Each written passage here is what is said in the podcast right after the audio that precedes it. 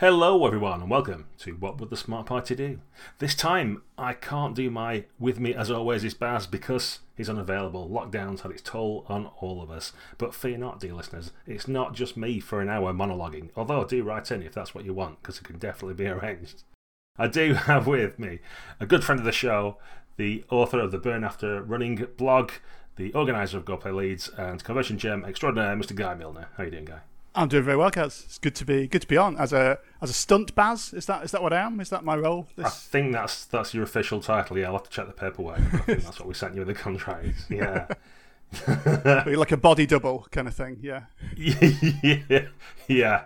He's not been doing much running recently. I mean, he might not to be a body double, but we'll... lockdown's taken its, its toll on all of us, hasn't it? Let's not like, let's not judge it anyone. And I, I should be the first one to cast stones on that regard, anyway. So let's move swiftly on and instead of talking about our own aesthetics, let's talk about those of role playing games. So we thought we might put together a, a, kind of top 10 or a current top 10 because when you try and get to pick anything that's your favourites, it always moves and shifts with the times and as you remember things. But our top 10 sort of aesthetically pleasing RPGs. Is that the right way to describe it, do you think? I think, yeah. We, we, we started off talking about saying, oh, let's talk about sexy games, but then that can be easily misinterpreted, can't it? So sexy games, but not like that. Um, yeah, not the way you think. Aesthetically, aesthetically pleasing. Um, that'll do really well for Google searches and stuff, though, won't it, on the book? But um, I'll put it in the tags for iTunes. It might get us a lot more listeners. Who will be inevitably disappointed when they hear us. Um, yeah. Still better than Fifty Shades of Grey, though. So you know. So um, I think I think we, we talked briefly about kind of so all of these all of these are in print ish. So if they're not, you might struggle to get them in print, but they'll be available in PDF. We're not talking about games from like a million years ago. They're not really in order. This is like an attempt at a top five. Um, we've, sorry, top ten. We've got kind of five each, and I think it's fair to say with some of mine, there, some of mine are games, kind of almost the whole game line you could talk about. So yeah, for sure, it's like a whole a whole series of, of stuff with that. So yeah, should we should we kick off? Do you want to give what's your first one? Uh, yeah, on that basis, talking about whole game lines, and this might segue into one of your two of your choices based on what the games we've been playing recently and, and what I know of your your sort of predilections. Uh, Tales from the Loop from Free League, which is uh, an easy choice because it's based on the work of Simon Stålenhag. I probably pronounced that surname incorrectly. Apologies to Simon. He must be an avid listener, as everyone is. But it's it's Beautiful art, absolutely stunning. It's been made into an Amazon TV series recently with the same sort of like sweeping Swedish 1980s kind of vision of like a rural town that's not quite America and's got this kind of pseudo retro sci fi or retro futuristic sci fi, I think they call yeah, it. Yeah, it matches it matches the game really well actually, the TV series, and it's it's it really like I read a review of it that said that you could take you could take each shot from the TV series and like frame it, put it on your wall. It's really well put together. Yeah, yeah, very, very much so. Uh, it's a compelling setting, and it's also the graphic design of the book, which I really like. So there's a lot of bold and kind of orange and yellowish colours in bold bars. Uh, a lot of the fonts uh, look like they they would be on the side of a factory wall or something almost, but in a good way. In kind of like they're a clear, clean font that gives you the information correctly. Block capitals that don't look shouty; they just look like here's the clear chapter heading and that kind of stuff. Use of colours in terms of some column or chapter or paragraph starts might be in orange, for example, and the rest is in black and white, which gives you a good clear delineation. You know, tons of the arts in the book. Uh, just the, the way it's laid out in kind of double spreads. Chapter headings really big with a bold sidebar. The Riksenergi symbol everywhere, which is kind of like the, the company that supposedly runs the loop, which is part of the game. There's just a lot of it almost looks like it could be corporate branded or something. Yeah, it's it fits together. It doesn't feel offensive or offensive. It fits together, doesn't it? And would you say that maybe the whole is because they've done some other they've done like a starter set and stuff, and it's all pretty much sim- similar standard. Would you say? Yeah, definitely. I think if I remember right, the robots book's more kind of um, is more kind of recycled papery rather than the sort of full color. But it's still you know anything that Free League does well produced. So, I, I mean, arguably, we could have done a top 10 that was all Free League games. So, we'll see how that shakes out. I've tried to pick some others as well, but in the spirit of your, you could pick the whole game line, definitely this sort of thing. I guess other pointers are stuff like the sidebars look like they're little bits of um, corporate branded notepaper Yeah, from Links yeah. Energy It's good. with the sidebar stuff in and stuff, which is just a way of visually differentiating it from the rest of the text, but also feels flavourful and in context for what the story is that the game's trying to portray. I think that's really interesting. yeah, I think it's. I think that well, the key things of it, and this will come up with a lot of the things that we're talking about, is that it's kind of 1980s sci-fi horror playing children, which isn't always the easiest genre to sell. But the art and the design of the book really sell it to you. And flicking through the book, you can think, oh, yeah, I really want to play this now. You get a good idea of what kind of thing you do. Very much like my first choice, um, which, which is going to be uh, the Mouse Guard RPG.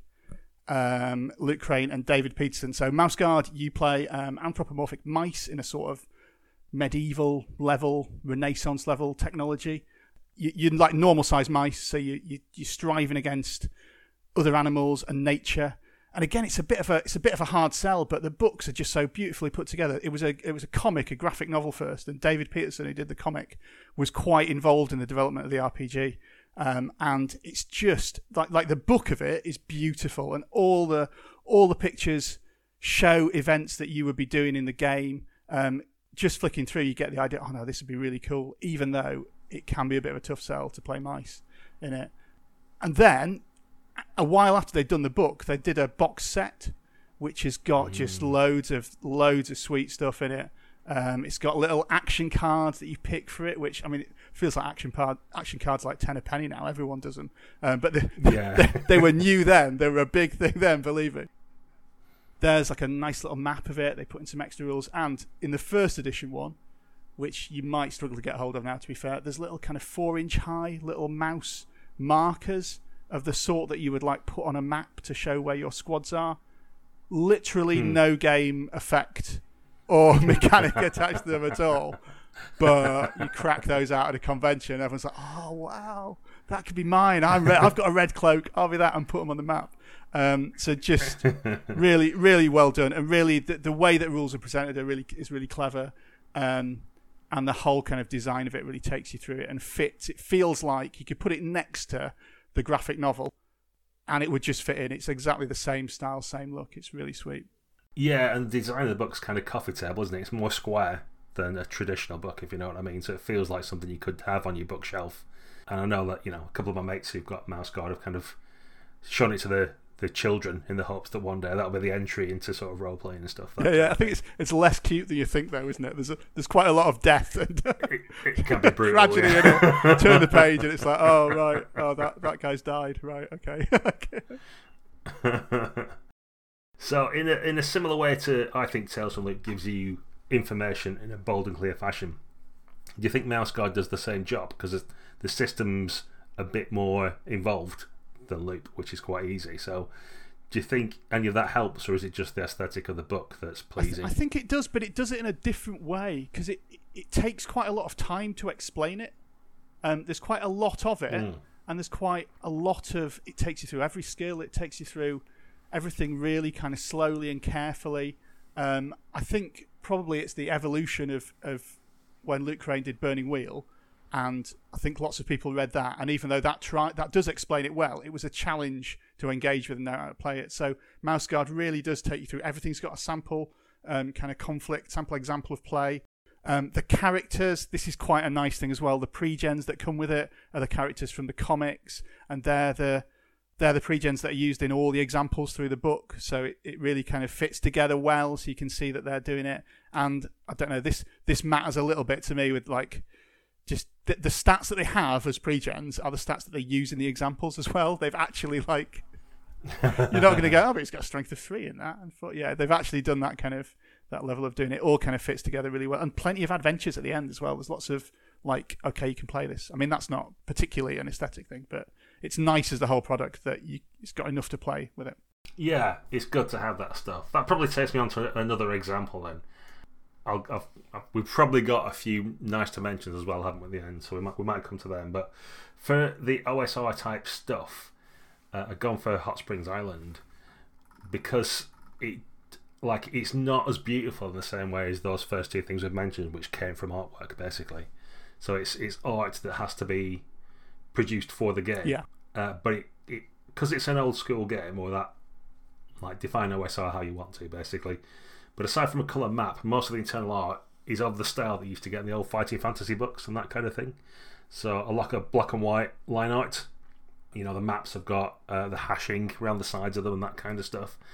So if you're playing in a game which is an old school hex crawl, then it feels, you know, the book feels like that when you open it and flick through it to me. I think that's quite important. That's sweet, isn't it? A nice little callback to games that you used to play How and stuff. to Yeah, yeah, the olden Yeah. days. yeah. That's right.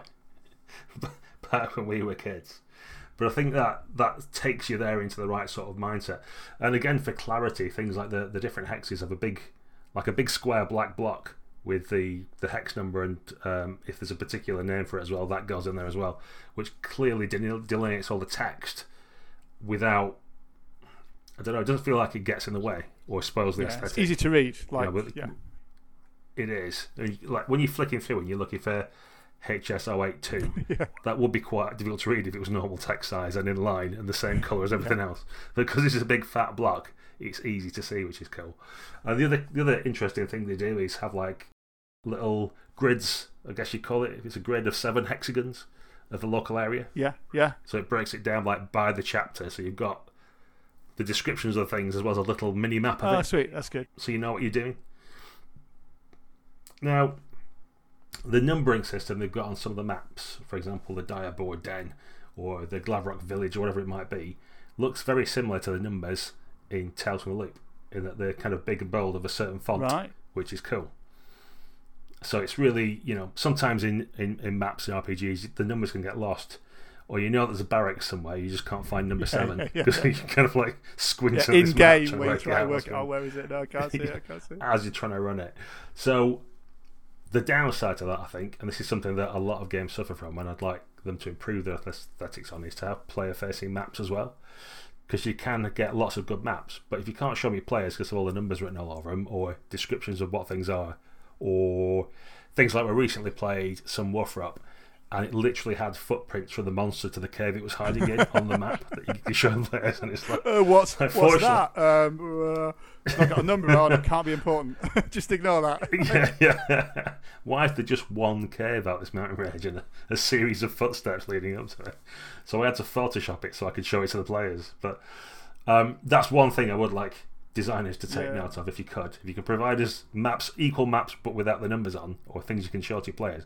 Because otherwise, you end up with a lot of really cool maps, but you don't get to show your players them. Yeah, yeah. Or you take the choice to have lots of numbers everywhere and let them go to number seven Yeah. and number think- three, which sounds less. I think Warhammer did do that with one of their um, one of the adventures in that series. So one of their um, Ubersreik adventures, the the map has got like a massive spoiler that's like the whole point of the adventure on it, like. Right. Um, which I won't go into any more detail, and they did, they did release a version of it without without that on and without the numbers. But yeah, it's tricky, isn't it? I'll, I'll sometimes it's I'll sometimes because I'm a bit lazy and I can't be bothered to use Photoshop. I'll just I'll just put it out with the numbers on, and that that does help the Yeah. thing of finding where number seven is. That's the barracks because the players can they go, all right, we'll go to room six. Like, all right, okay. but yeah, it does have that. Yeah, they they yeah. find secret doors quite easily if you do that. That's right. Yeah, it depends on. Well, the there's yeah, there's no number five on here. There must be somewhere else. Uh, yeah, okay, right. Where's that? there's definitely a secret room here somewhere. Yeah, I think it's one of the. Is it Icespire Peak? It's one of the D and D ones, and the like the the dwarven place you go first of all has got like a bunch of secret doors, and even the player map you've got has got all the secret doors on it, all the tunnels, and everything. It's like there's literally no point. I might as well just use the GM one. Yeah, yeah. yeah. I don't. I, I think secret doors might be something to talk about in a future episode because I think that's that's It's yeah. There's a good hour's worth of with secret there. doors that we'll go into later. Um, but maybe on that note, Anyway. we should move on. And this is this is Yeah. this is Uh, well, just before we move on, sorry, I, I, will just uh, I'll just butt in because a good thing about OSR games quite often is, and this is an example, like the Glavrock Village, for example, I mentioned. It's got a map with these big fat numbers on, so you can see where things are. But it's also got the description of all those things, including what monster might be there or what things are to find, all on that same double spread. And it's got like a 3d6 roll of what's happening, of random things that could be going along, and encounters and motivations and stuff like that. So part of the aesthetic, apart from looking quite nice, it's the use at the table. So there's quite a lot of RPG products that make you flick about. But a good thing about um, this sort of game not just Springs Island, but a lot of them, is that it gives everything you need on a double page spread. You can just put out in front of you, and while it looks quite artistically nice, it's also got the Yeah, use of the yeah. table, which it's is well really well important. organised, if you like. Yeah, that's good. That's Mhm. good. Uh, well, it, that, it does link quite well to my second. Actually, we've already started talking about this because my second one is Warhammer Fantasy Roleplay Fourth Edition, and I think I was thinking of games that when they first were released, which isn't not a few years ago, isn't it? But fairly recently, were just stunning and blew us away. And I think I think with Warhammer Fantasy Roleplay, I think if you're if you're within a certain age range and grew up in the UK as a gamer, Warhammer Fantasy Roleplay First Edition was a big deal, and it was probably one of the first games, certainly the first game that I bought with my own kind of pocket money, and it's got a, hu- a huge part in the kind of UK role playing psyche. And what they did with Fourth Edition was just a really nice like homage to that. So the cover is the same scene as in First Edition, repainted by Ralph Horsley, I think it is. Um, every page is it's quite it's quite detailed with and, and quite I suppose is it filigree. This is this is going to reveal how much we know about like um, art terms, but it's quite complicated each page. But it's easy to read and it does it. Um, it has things like it's got really detailed pictures of like grim and muddy peasants that really kind of reinforces the the low fantasy vibe of it. Each career, and there are like Yeah. hundreds of them because it's Warhammer, has a little um, picture of a member of that career on the page with it, and they're so characterful. They're really, really good. So like the the the, the, the river master has got like a peg leg and he's like hobbling towards you. The servant. Like you might think, oh, I've rolled a servant. That's a bit, that's a bit boring, isn't it? You go to the servant, and the picture of the servant, the servant looks like they're about to kill you. Like, like just like so pissed off at being having to serve some like feckless master. His lot in life. the outlaw's like turned his, but you can't see him because he's turned his hood away from you. Um, just really clear, and there's there's little bits on each page where you just look through and think, oh, that's that's really nice. Just a really nice thing. Cubicle Seven have done really well with that, and I think think it does. Uh, barring obviously the issue with maps and player facing maps, they've done a really good job with the whole line. Actually, they all they all look in that kind of consistent style, and even when it's like black and white line art, it's really complex and it really gets you feel like you're in a really well populated world with lots going on. yes, I think um, intricate is probably the word I use for some of it. It's- That's the word. Yeah. yeah, yeah. um, lots of little details. You can study some of the paintings for some time and find little bits and pieces on them, and just like somewhere where someone's put their money pouch or some, you know, something in the background or something. That's Yeah, yeah. that's all good. And and your idea of you're talking about mouse guard with the same example being used throughout. I noticed in the arts for Fantasy Roleplay they did that as well. So the the redraw they've done of the characters, like there's a priest with a scythe and there's a little hobbit with a feather in his hat and some other Yeah, stuff, a, a yeah. troll slayer or whatever. Um, they're used quite frequently in other images. So you see them turn up in lots of different bits of art throughout the book as well, and some of the supplements like the starter set. So it's good to see the same like signature characters, I guess you call them. Yeah, But and seeing it's that a a good through again. It's it's an example of what you do in the game, isn't it? As well. So it's Mm. a picture of uh, a player character group doing player character group stuff, which a lot of the art is them like looking like they should probably run away from whatever it is they're facing, which is accurate for Warhammer, really. yeah, yeah, exactly. I think one of the artists, main artists, is Sam Manley, uh, uh, and he's worth seeking out on Twitter because uh, he does uh, quite often puts up a, a finished picture and he puts up the, the sort of like the black and white sketch drawing before. So if you're interested in the WFRP art, it's definitely worth uh, checking him and some other artists out because they'll do some examples of the development stuff. And I think that really speaks to your point about even the black and white line art looks good because even with both of them side by side, sometimes I think, do you know what? I quite like the sketch. Not necessarily more than the colour, but it's like it's as good. It would do, you know, in a pinch. yeah, yeah, with it's it. interesting, isn't it? Yeah. Uh, I think that's it's something we want from games as well, isn't it? We want the art to, to represent what it is that we're doing. I think some some games have art that doesn't it's, it's generic fantasy, or it might be it doesn't seem to relate to what's on the page. So it's good to find books that have can place art well as well in them, so that the picture it's showing you re- represents what the text is saying at the same time. Yeah, and it, it fit. They fit together, don't they? So art's not an afterthought. It's like embedded in the whole in the whole system. The layout and the art all help with with the product there. But no, that's good. And I'd say, I mean, I think it's the whole game line would be that, and the whole like a lot of the game line does feel a little bit like they're really aware of the history of Warhammer. So a lot of the adventures they've put out are old White Dwarf adventures that they've updated. It's it's really nice to see that and see how they've like repackaged them and put new art Yeah, into it. yeah, make yeah. it, uh, Nice. But yeah, cool. So what's your um, third? Is that what we're on? Yeah, I think What's so. your number three? Um, for number three, I'm gonna go. I'm gonna go from the black and white number, I think, Mm-hmm. which is Dead of Night Second Edition.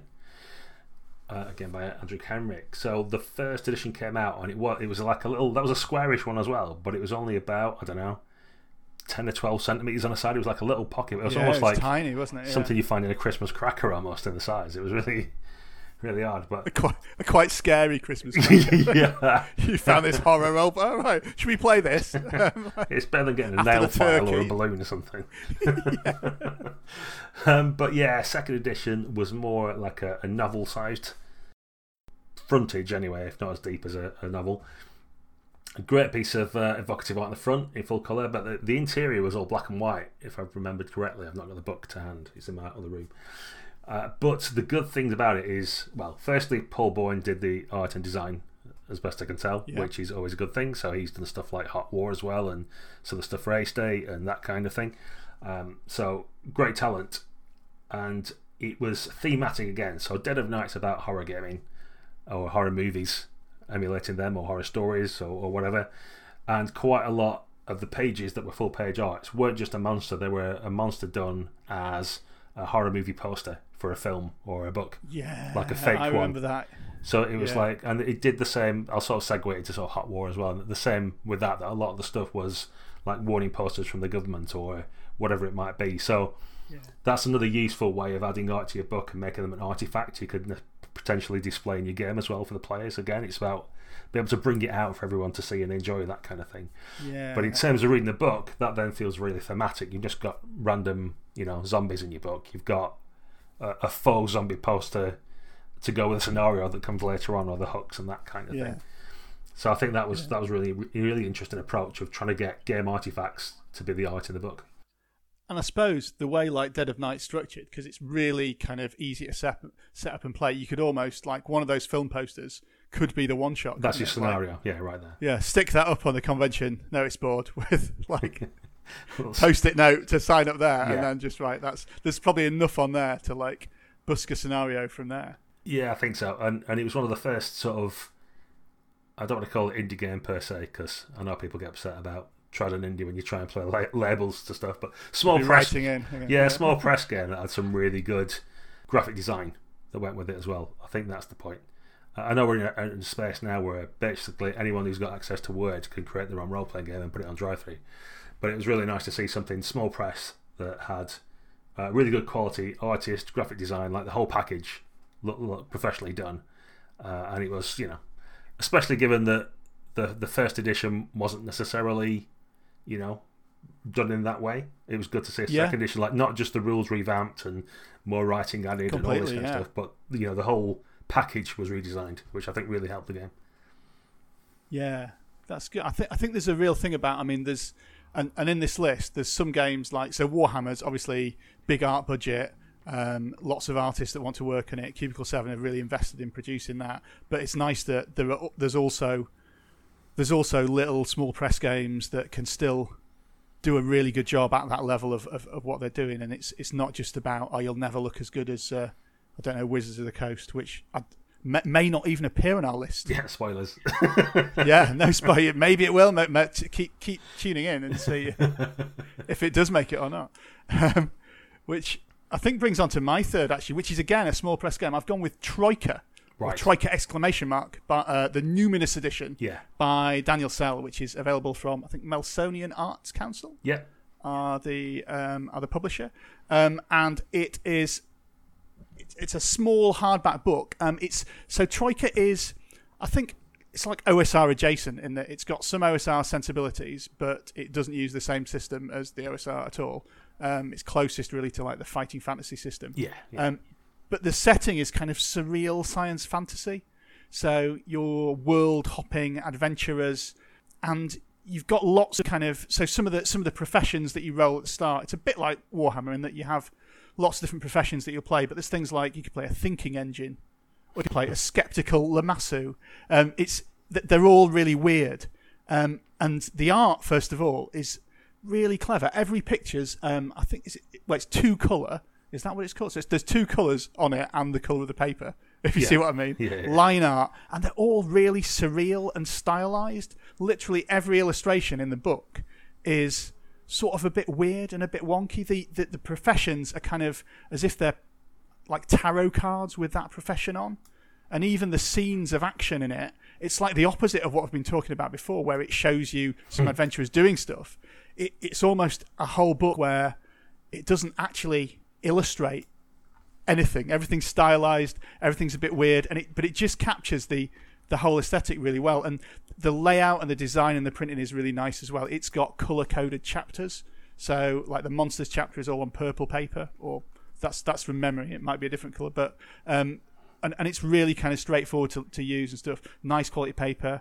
Um, it looks, it does have that thing if you look through it and think, oh, this is weird. It, it looks and feels as weird as, as as it is, and it just makes you think, oh, what can I do? And like the Star Adventure has got a really weird like MC Escher map, which fits with like what the adventure is.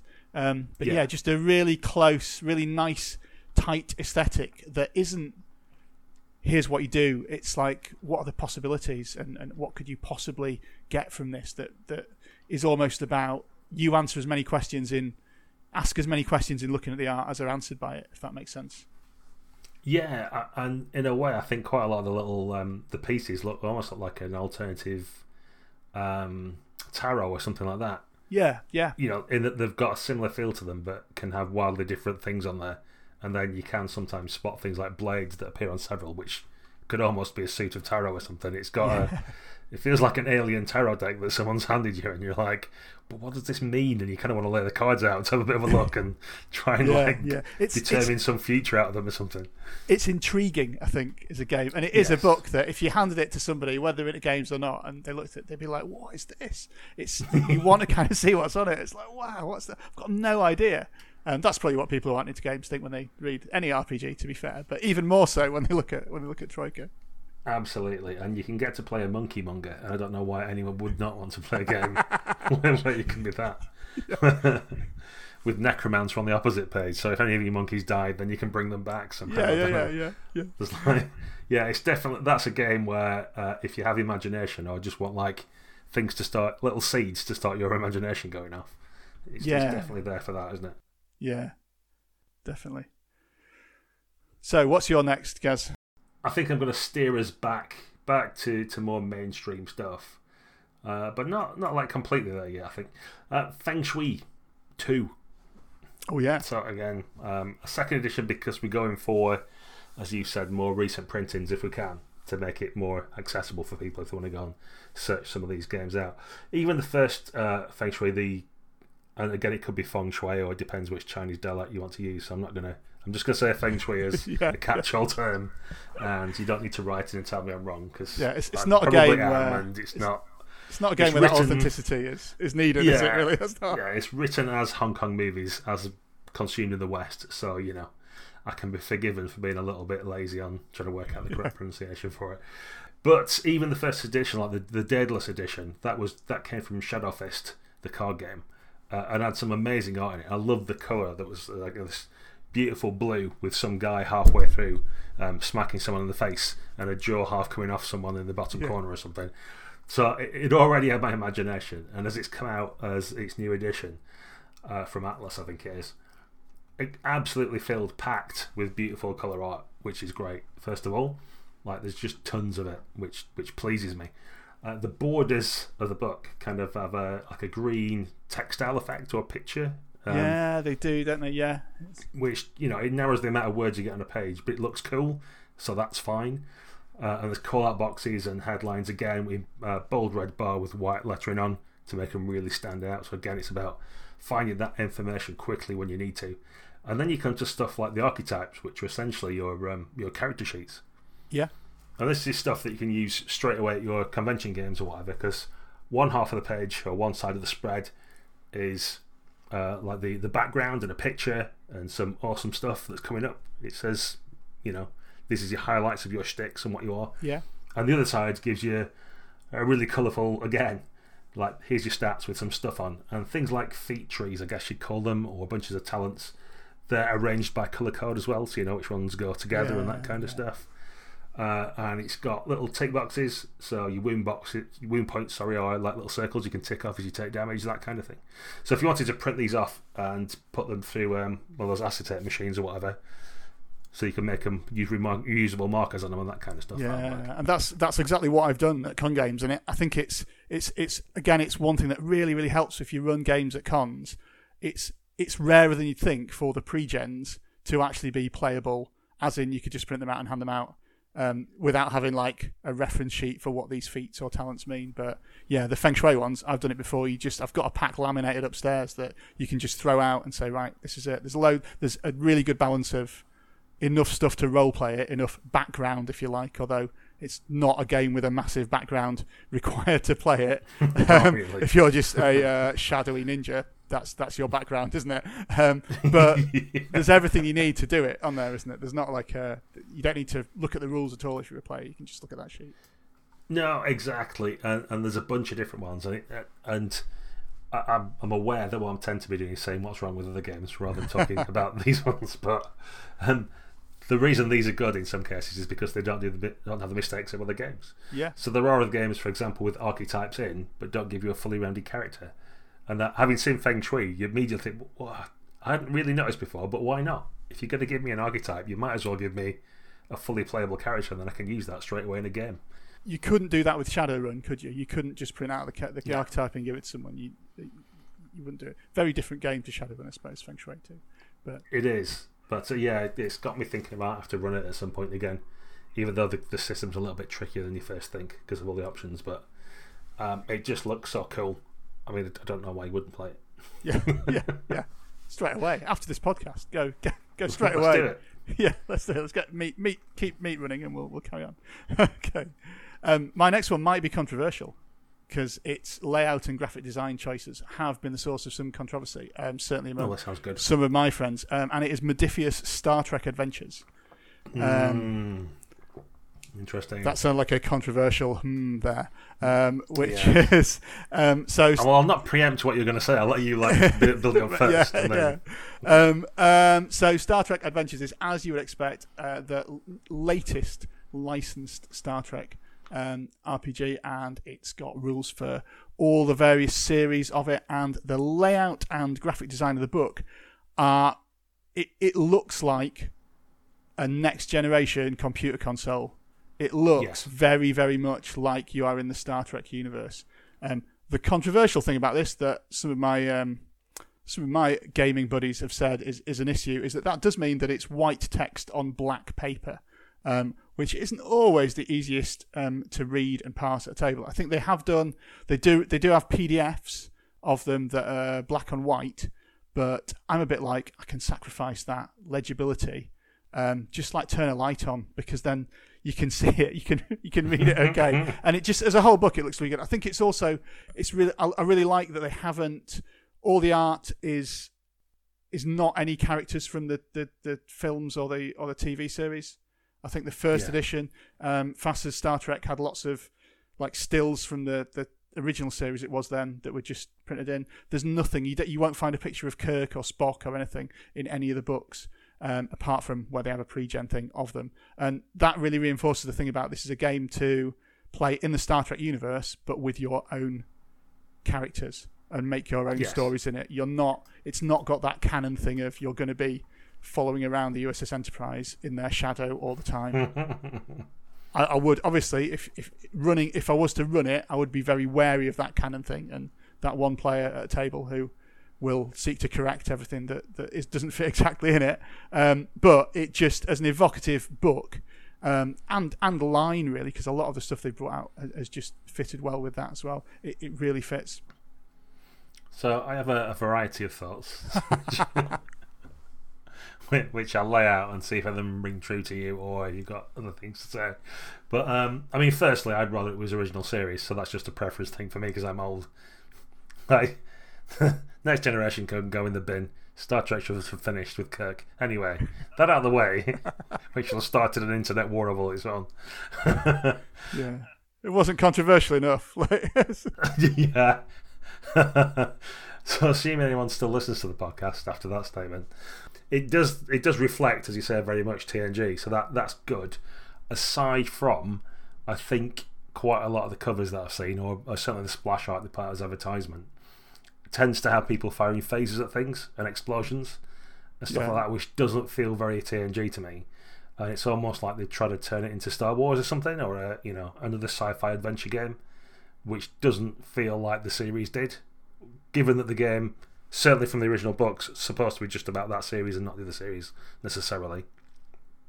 So I think that's an odd choice because arguably then you sort of like setting up an expectation about what the game's about, and quite a lot of the rules are about starship combat or shooting things.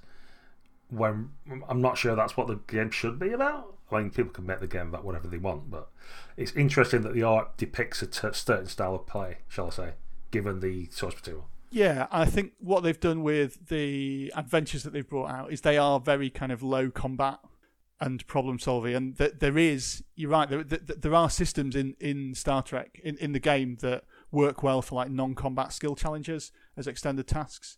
Um, but yeah, the art is quite a lot of phaser battle. Um, I should say it does. The, the rules do cover all the eras, so you can play in like Right. Enterprise, original series, next gen, or um, the others. I can't. Yeah, the, more people are writing now. Whatever Whatever else this is. is, What do we know about whatever else? The ones, the ones, the ones I've I've forgotten that clearly mean a lot to me.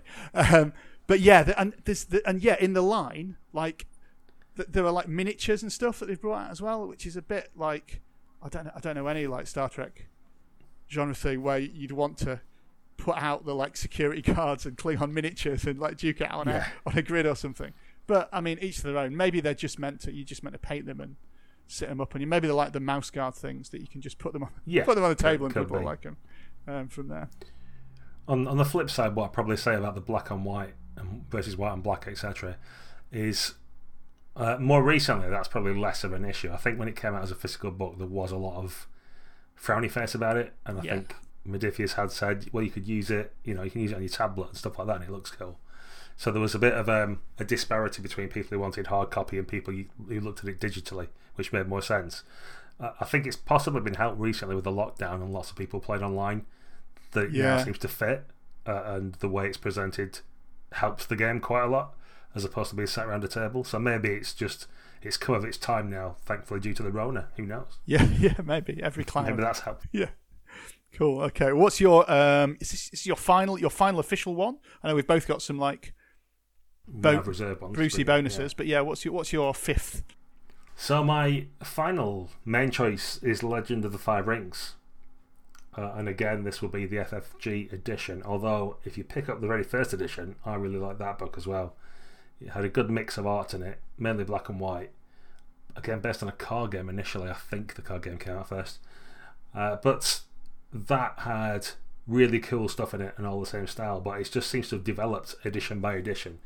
Uh, and now the new one, again, like full color and absolutely beautiful. If, if there's one thing FFG do well, it's like getting loads of artwork They- and pack it in there. It's They all like do, really good they? quality. Yeah, I nearly put Star Wars in here, but then I thought I'd go. I'd, I couldn't have that and Star Trek because they yeah, you get Don't confusing. Yeah, yeah.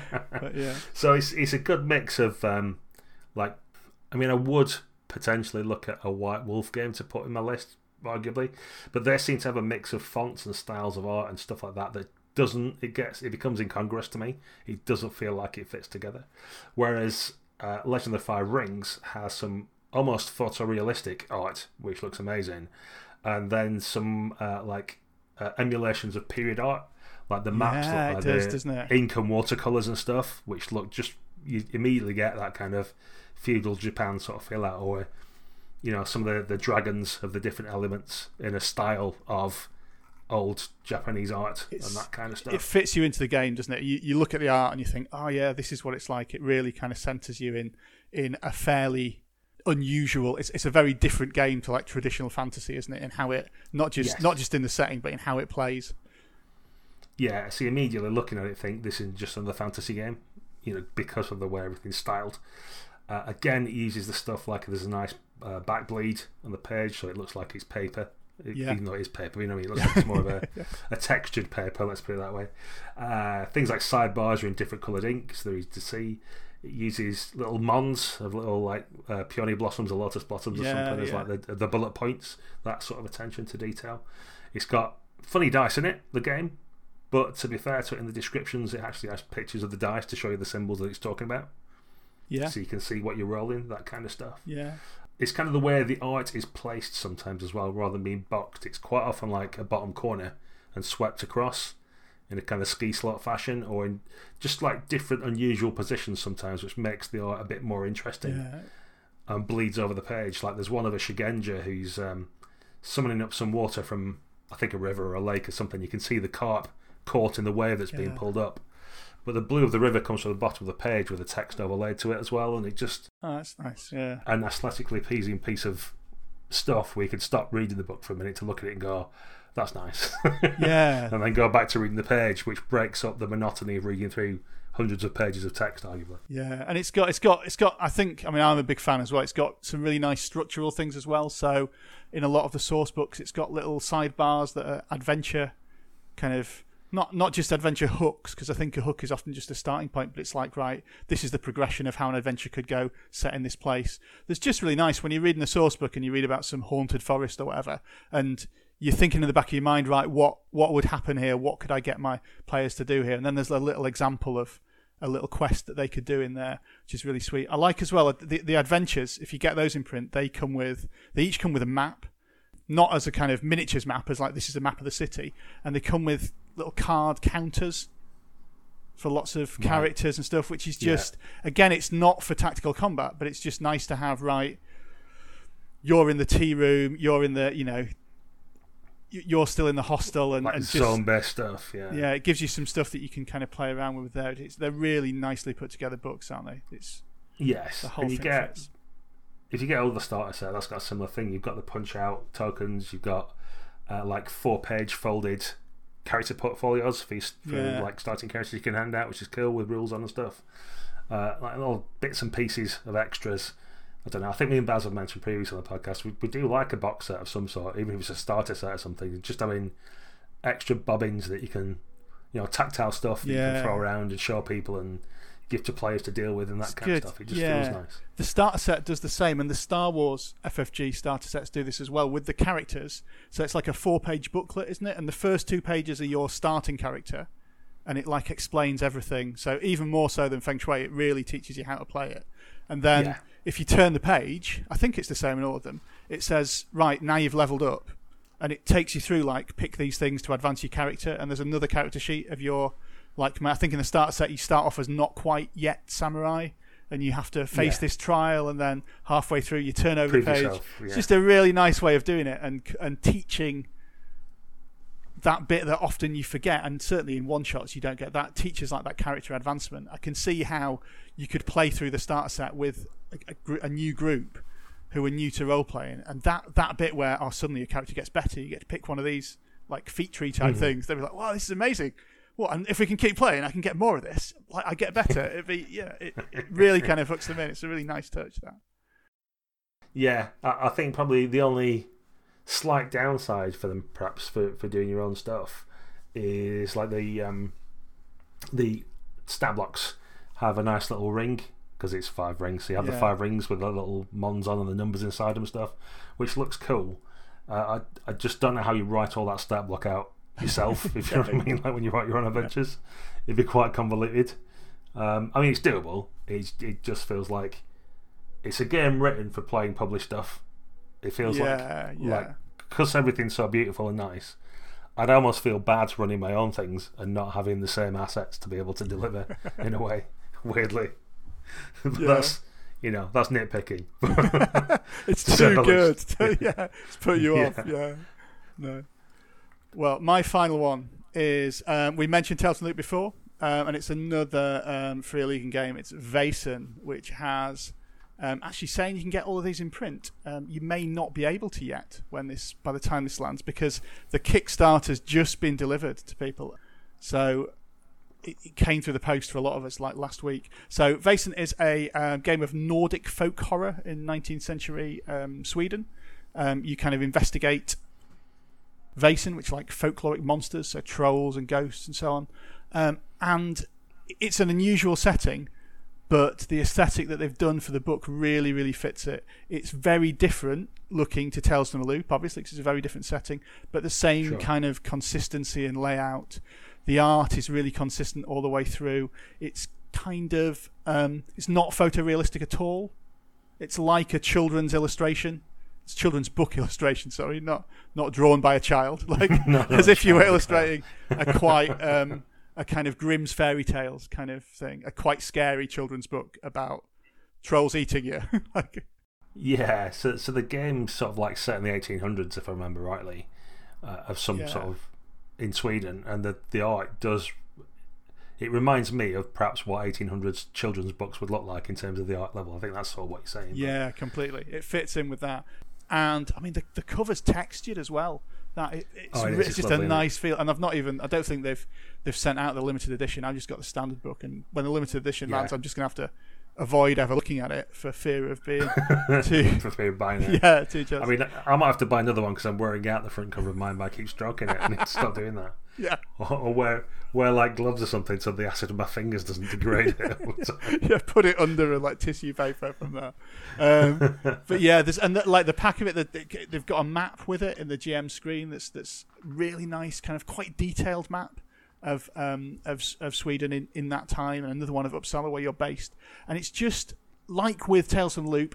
Like we say, the layout is really consistent. It's really easy to find things in it. Anytime there's like a table or an important p- piece of information, it's pulled out in a little box.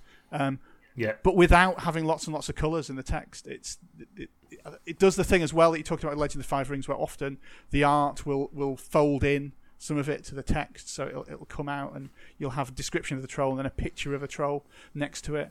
Um, but yeah, just really, it, it really, really inspires you to to play it. I mean, we've we've got an episode of it coming up on the Smart Party YouTube channel. good plug like We it. thought I'd Yes, do that product placement, um, and and I ran that, and that was a few weeks ago. We recorded it, and when when the book came in the post, I was immediately like, "Oh, I've got to run this again." Just from like flicking through and doing it, you're full of those kind that kind of inspiration of, "Oh Mm. wow, this looks good," and the fact the Vase and they're each given their own little double page spread, and the kind of your adventure in there, your module would be, you go and investigate one of these. It's really easy to just flick through and go right, okay, we'll pick right. You're gonna let's let's do a one shot where you've got a troll or a giant or a ghost or whatever, and fit on that. Really nicely done. Yeah, definitely. Um, I like. I mean, the good stuff as well about a lot of the Free League's products is that when you buy the bundles or you buy in when the Kickstarter them, you kind of do get like an extra book of adventures. Seems to somehow Yeah, always make it yeah. to the stretch goals. And you get a GM screen, you get a map, and you get some cards, and you get some dice. Like even the dice are cool. Like, They've Oh, they've the- got dots the- on, the- with sometimes with a little circle around and stuff. But they look like old dice from the 1800s Yeah. or something. Somehow I don't know. They feel The dice are, are really good. They pass my uh, special D6 dice test, which is that the six has got like a symbol on it, but the symbol is recognisably a six. Yes, which just yes, the bugbear of rolling a load of dice and oh some symbols. Let's just check if it's a one or a six. But it's clear on this one. You can do this. You don't have to mix it in with your pendragon and your uh, other like monster of the week dice or darker trails dice. It, it all fits together and you can read them. They're really legible from that Yeah, do you know, I went, I went through that exactly thing in my head. I looked at them and went, hang on a minute, is that a weird symbol on the six? And I went, oh no, there's six things. It's, it's a six, it's fine. it does look like a six yeah And there's palpable relief. Yeah. I thought, oh, good, I'm allowed to use these dice now. I was, I was going to have to cast them into the dungeon with weird symbol you're dice, allowed to use them if I'm running, a, I'm running a game at a con you're allowed to use your vase and dice no, it's- they pass Yeah, it did uh, please me. I think that's a pretty good, diverse hot 10 we've got there. yeah I'd, I'd probably mention uh, a couple of others. One, while we're talking free league stuff, like the Alien book that's come out, and again, that came with GM screen and special dice and all kinds of stuff. It's a good coffee table book, and it looks nice. My conc- my sort of criticism with it is it's hard to read. It's like there's some pages that are mainly black with some pictures on, and a paragraph, you know, maybe a hundred words or something, and then you're onto another page, and it's just as as yeah, like I'm glad I've got the book. It's good to have on my shelf, etc.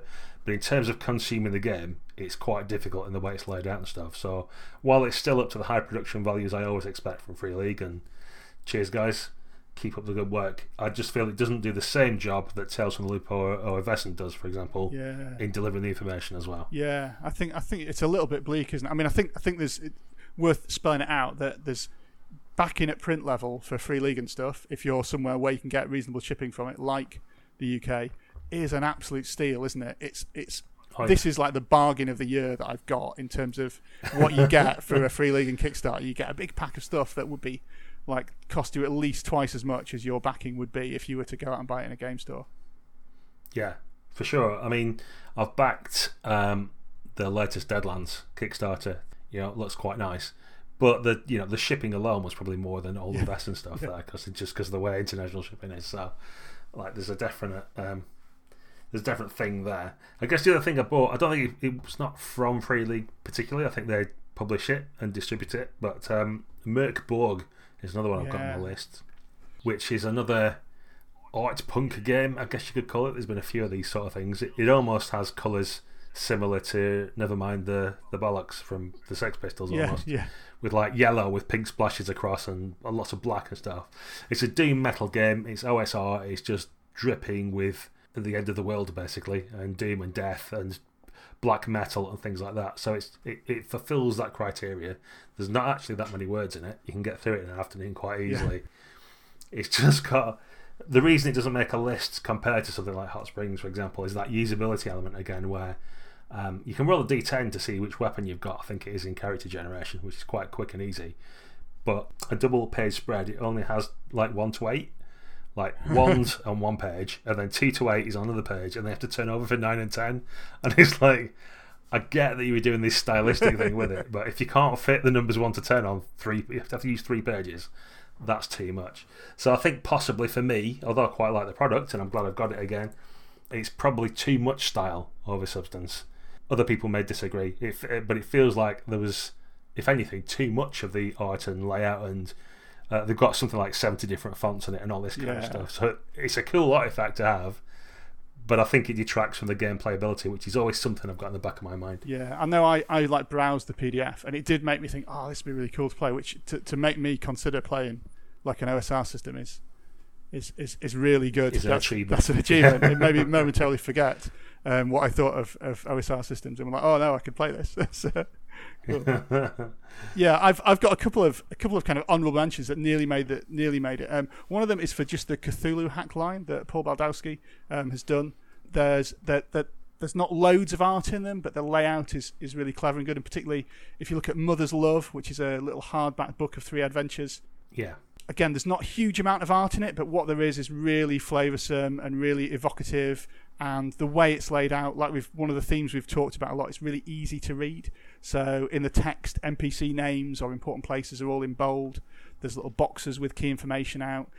I'm I know if I'm running a published um, adventure, I usually I need to sit and like make bullet point lists and things because you can't refer to the text as easily. With this, you could just like have it open in front of you and go through because everything's really clear. It's been written to be run, really. Mm. And yeah, that's Yeah, yeah. that's my first one. My second one is I, I felt I couldn't put it in the list because I, I, I did some writing for it. I, I didn't do any of the art at all. Kind of any credit for that. It was Liminal. Paul Mitchell's um, yes. UK urban fantasy um, game, which I think would have made the list had I not done some stuff on it. But again, it's just a consistent artist all the way through.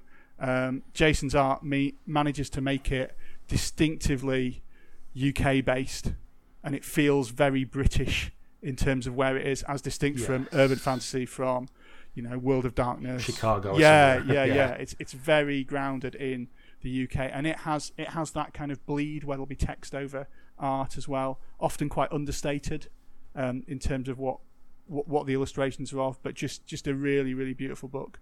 Yeah, for sure. Yeah, Jason did. Um, we're going to do some art for us for the uh, Furnace Convention 10th anniversary. yeah. Like me and me and Mitch wrote um, a couple of scenarios for that, and we uh, threw him a couple of shekels to do some art for that. And that again, it was really cool stuff. You know, it was science fiction, but it was all. It looked different. You know, Yeah, I think that's that's something from games that I quite often like when there's. I guess like Legend of the Five Rings makes it look different than the standard fantasy. It was like that kind of stuff again, where it's it was science fiction art but made it look different. And as you're saying about uh, Liminal, that it looks distinctly British. It's good when artists can bring that sort of thing out and really, you know, understand what the product is and bring something to the table on it. Completely, yeah. Um, and another thing I wanted to mention actually, which is it's from a long time ago. It's probably due another edition by now. Actually, I'll have to check with Mr. Stolze. But um, Reign, which is the one roll engine game. I think there is a new edition in um, in Kickstarter. Well, I think it's I think it's been kickstarted. I think that's where we are. I don't. Yeah, I can't remember if I read something about it being ransom model rather than Oh, Kickstarter might or which yeah. way. Yeah. I saw him answer the question about which way to do it with his fans. I think. Yeah. Anyway, regardless, uh, I think it was Daniel Solis at the time who did this, and I can't remember the word for it, but it's when you have like um, calligraphy. And the words, the picture looks like the word, or the word is the picture, for example. Yeah. So it was like the Arabic word for elephant, but the, it looked like an elephant drawing, but it was actually, you know, the the illustrate uh, calligraphy of the word elephant in Arabic or whatever it might have been. I mean, yeah. There's definitely a word for that. I don't know what it is either, but there is one. yeah. what's what's particularly good about it for role playing, I think, is it's it's using art and what you're doing together in a one place. Yeah. You know what I mean? It's bringing two things together, the two worlds. It's not just something fancy thrown in there for the sake of it, or you found some clip art or something. It's like this is putting word and art together to produce something, which I think is really clever. Yeah, yeah, it's a good. And the first edition was a, a, a beautiful book with mostly line art. I think um, a lot of it's in the layout and in, like you say, the little calligraphy stuff. There's not. There's. It's, it's a, a bit like Troika in that, from what I remember of the first edition, there's not a lot of. It's very stylized, wasn't it? That's the word. Yeah. there's not. for There's not illustrations of. There's not a picture of an adventuring party, like fighting some beastmen Yes. or anything. It's it's very. y It's all left in your mind, which is a, a bold choice. And like I say, it works for Reign, works for Troika. It's a, it's a good way to, to, to plan it. Another way to approach the art in your game, I suppose. Yeah, I don't know if you've got any more. I'll just chuck one more in there, Go which is uh, we've been playing uh, a John Harper game, as, as is our wont. We've been playing uh, Agon for some, some weeks, uh, and that's good for um, the art in there quite often emulates the sort of stuff you see on the side of pottery and stuff like that in Greece. Yeah, it's it got does. that kind of feel to it. And because it's a John Harper game, the graphic design's second to none, and it all fits together in a functionally useful book while looking quite pretty at the same time, and got good iconography and things like that. So. I didn't want to like keep banging on about this one game all the time because I'm sure listeners are bored. but I, I feel the need to enter it into our honourable mentions right at the end. Yeah, If you thought you got away with it, listeners, tough. yeah, yeah. yeah no podcast can, can pass without mentioning Agon some way. Yeah, that's so. That's I think that's it for me. We could go on forever, obviously, yeah. but I'm aware we're close to time. Are there uh, any other honourable mentions, or are, are you? I think that's. I mean, it's it's worth saying there are lots of games out there, and there's certainly like I think from what I've heard, I could have put Pelgrane's The Yellow King game in there, um, Hmm. but I've not actually. I've not got it or seen it really, apart from the outside the box. Um, lots of people say stuff, good stuff about. Is it Invisible Sun, the Monte Cook yes, big box? Again, it's this is this the, the limiting factor in this. I think is probably what games we we own, isn't it? It's uh, the, the size of our gaming libraries, which, while large, are prodigious, um, are not complete. No, that's true. I guess uh, another couple of if you like um, nice mechs, you could look at the Lancer RPG. If you Yeah. bought the Black Lives Matter bundle off uh, itch.io recently, that's in there, so that's worth looking at it for like big walkie robot things. Uh, and the other quick one I'll mention uh, is the Mythic D6 supplement that's just come out, um, Terra Oblivion, which Oh, yeah. is just kickstarted. And I'm not even sure what the game's about, but it's to sort of illustrate that some good artwork that's inspirational can drag you into it. Yeah. So I've just seen some cool looking pictures. I guess it's a pulpy sort of game. I think there's airships and stuff. Um, there's bold adventurers doing things. That's it. So, it's very pulpy. um, you know. it's it's good. You can. I mean, there is. I've just done a review of the core system on my blog actually. So good, good product placement there. From let's let's uh, get that in. Um, but yeah, it's pulpy. It's. I think in the, my review, I I I almost refer to it as fish punk, but I don't. That's that's definitely a word I've just made up. I'm not sure if it's you might just put me off. yeah. it's like flying fish in the sky, and they build they build the like ships around it. Right. Yes. Yeah. Yeah. Yeah. So you kind of got an up down, upside down giant squid or something, but with a ring round it of Yeah, industrial stuff. yeah, like whatever. that. Yeah, it looks cool. I'll look forward to reading it because um, But there you are. There, there you go, RPG producers. If you produce some good and interesting art, then I'm likely to just buy your stuff regardless and work out later Yeah. if it's something I actually want. but it can draw you in. So, yes, I think we're about time. We rattled through that at a breakneck pace, but I managed to get through a top 10 and some others. Uh, if you're out there in listener land and have some glaringly obvious books that we should be talking about or looking at, do let us know because we always like to, to see that sort of stuff. Thanks very much to you, Guy, for coming on and being our stunt Baz for this week. It's been a pleasure. Good to have you. And uh, if you want to see more of what Guy's got to say, then go to the Burn After Running blog. I'll put a link in the show notes. And you can check out his advice on running uh, one shot games, Yeah. which is always useful. So, Excellent. Okay. Until next time, then, Daniel says bye for now. yeah, bye.